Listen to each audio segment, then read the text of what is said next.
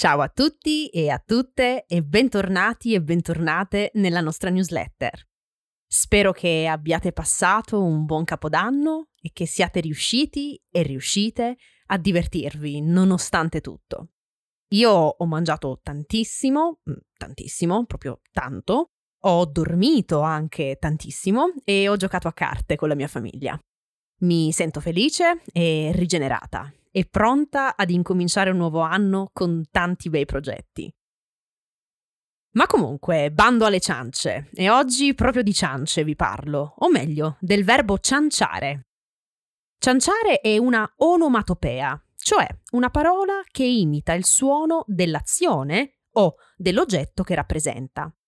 Per esempio, la parola miagolare, che si riferisce al verso del gatto, imita il miao miao che fa il gatto e dunque il verso del gatto. Ecco, cianciare è come miagolare e cianciare vuole imitare o vorrebbe imitare il verso delle persone che chiacchierano di cose sciocche, stupide, senza senso, inutili. A quanto pare, chi per primo o prima ha inventato questa parola sentiva cian cian cian quando qualcuno chiacchierava di cose sciocche e inutili. Ma veniamo dunque a qualche uso in contesto di questo bel verbo che onestamente mi piace tanto, ed uso spesso anche. Potreste dire cianciare al vento, cioè parlare di cose inutili con il vento, che ovviamente non vi risponderà.